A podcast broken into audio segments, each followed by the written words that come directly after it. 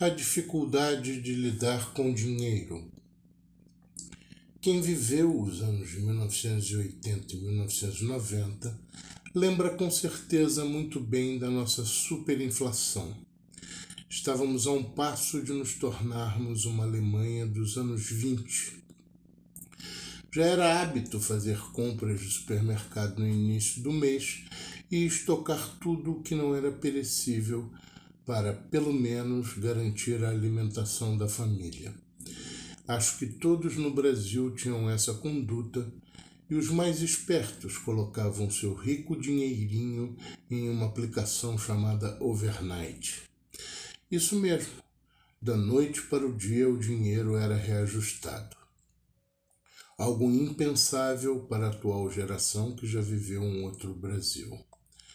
No Balcurs, bem como em outros cursos de língua, os alunos não pagavam mensalidades e sim uma semestralidade. Aplicávamos o dinheiro para com rendimento gerenciar as nossas contas. Preciso aqui fazer um parênteses, mesmo morrendo de vergonha. Márcia, Suzy e eu, as então sócias, não sabíamos como lidar com o dinheiro sendo que a Suzy estava desculpada porque estava mesmo distante demais para poder resolver essa questão por controle remoto. Vale lembrar que na época ainda não havia os tais PCs e os tais celulares, que mais tarde, nos dias de hoje, facilitam tanto a nossa vida. Portanto, não dava mesmo para a Suzy controlar. Ela, de nós três, talvez fosse a única com capacidade para lidar com essa questão. Convidamos o Ricardo Jabor, que era meu companheiro na época, para nos auxiliar sobre o gerenciamento desse dinheiro. A Uxi então administrava o Balcos no dia a dia e o Ricardo era nosso consultor para assuntos financeiros. Isso não era nenhum luxo, era absolutamente vital para o Balcos, pois todas éramos extremamente desligadas das questões materiais.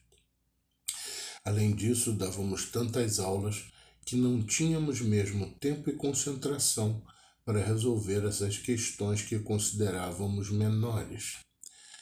Realmente, achar que a saúde financeira de uma empresa é uma questão menor é das duas uma, ou uma ingenuidade indizível ou uma prepotência desmedida. Hoje, tendo até a optar pela segunda interpretação. Só os arrogantes não percebem o valor das questões da realidade, né? Ricardo nos auxiliou durante dois anos e colocou a casa em ordem. Depois, como nós nos separamos, procuramos outra consultoria de um amigo do Ricardo, Carlinhos Párcias, que também nos deu um grande apoio no assunto. Depois a UX chegou a fazer alguns cursos de gerenciamento e economia na Fundação Getúlio Vargas e aí resolvemos que poderíamos tentar tocar o barco sozinhas. E de certa forma tocamos, só não contávamos com um plano Collor. Mas essa é uma história que merece ser contada à parte.